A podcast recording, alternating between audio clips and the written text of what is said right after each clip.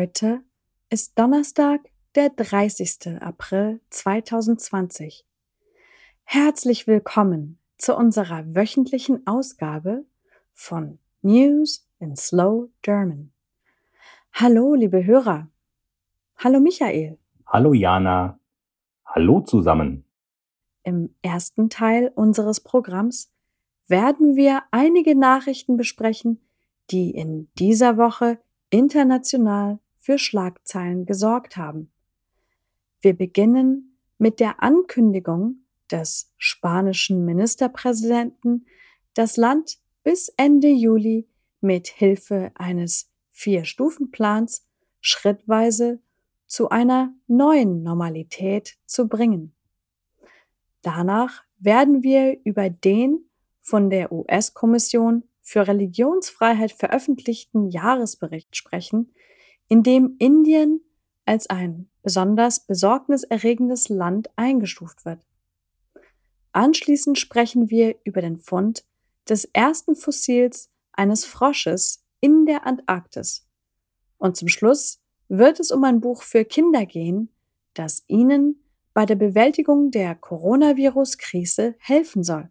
Klingt gut. Weiter geht es mit unserem Segment Trending in Germany. In dieser Woche werden wir über den Flughafen Berlin-Brandenburg, kurz BER genannt, sprechen, der angeblich endlich fertig ist und im Oktober 2020 eröffnet werden soll.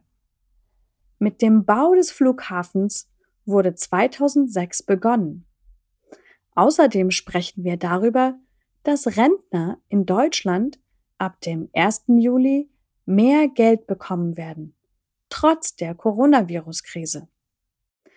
Wirtschaftsforscher wollen die Rentner an den wirtschaftlichen Folgen der Pandemie beteiligen, doch die Bundesregierung sieht das anders.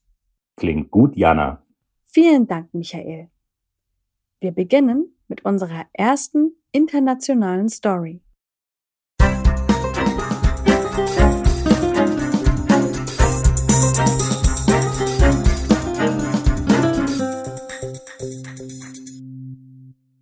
Damit ist der Probeteil unseres Programms beendet. Bitte besuchen Sie www.newsandslowgerman.com, um die gesamte Folge zu hören und die iPhone oder Android App herunterzuladen. This concludes the free portion of our program. For the complete audio of today's program and to download the iPhone or Android app, please go to newsandslowgerman.com.